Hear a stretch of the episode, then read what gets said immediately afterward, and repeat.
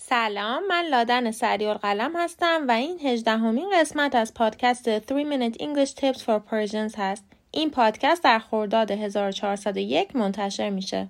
در قسمت 17 در مورد دو لغت teacher و engineer بهتون توضیح دادم. هیچ کدوم از این دو لغت رو نمی‌تونیم برای خطاب قرار دادن استفاده کنیم. پس نه سر کلاس می‌تونین معلمتون رو teacher صدا کنین و نه سر کار می‌تونین به همکارتون بگین Mr. Engineer. اینکه چی باید بگین رو در قسمت قبل مفصل توضیح دادم. اگر گوش ندادین بهتون توصیه می‌کنم که گوش بدین. موضوع امروزمون در مورد لقب داکتر که به صورت مخفف کپیتال دی سمال آر نوشته میشه. مثل لقب های مخفف دیگه اگر آخرش نقطه بذارین American English و اگر نذارید British English میشه. در فرهنگ ایرانی هم کسانی که پزشک، دامپزشک، دندانپزشک، داروساز هستند و هم کسانی که مدرک دکترا در رشته های دیگه مثلا حقوق یا مدیریت دارن رو دکتر خطاب می‌کنیم. اما در فرهنگ کشورهای انگلیسی زبان در صورتی که کسی مدرک دکترا در رشته های غیر از پزشکی داشته باشه معمولا دکتر خطاب نمیشه مگر در محافل علمی و دانشگاه ها. یعنی اگر بخوایم کسی رو خطاب قرار بدیم فقط در صورتی که این مشاغل رو داشته باشه بهش میگیم داکتر.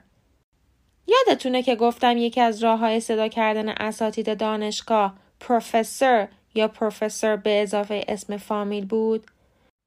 برای صدا کردن اساتید دانشگاه به جای پروفسور از داکتر هم می‌تونین استفاده کنین. البته به شرطی که اون استاد مدرک دکترا داشته باشه. خب گفتم که کسی که مدرک دکترا در رشته های غیر پزشکی داره رو معمولا دکتر خطاب نمی‌کنن. البته در کارت ویزیت یا امضای ایمیل میشه بعد از اسم نوشت PhD مثلا جان سمیث کاما PhD دو تا مورد در مورد PhD می‌خواستم بهتون بگم می‌دونین PhD مخفف چیه؟ Doctor of Philosophy نکته دوم دقت کنید که موقع نوشتن PhD P و D هر دو باید capital باشن. یعنی میشه capital P small h capital D.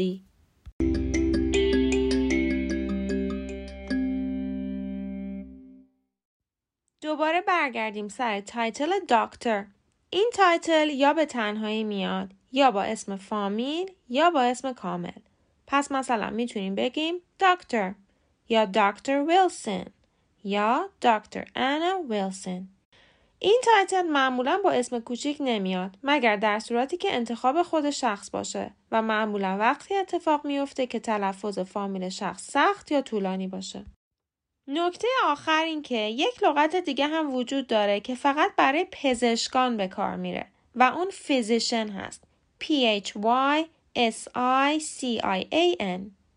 البته physician لقب نیست. یعنی نمی‌تونیم برای خطاب قرار دادن کسی ازش استفاده بکنیم. به طور مثال به جای اینکه بگیم you are a doctor می‌تونیم بگیم you are a physician راستی physician را با physicist اشتباه نگیرین. physicist به معنی فیزیکدانه پس physician میشه پزشک. physicist میشه فیزیکدان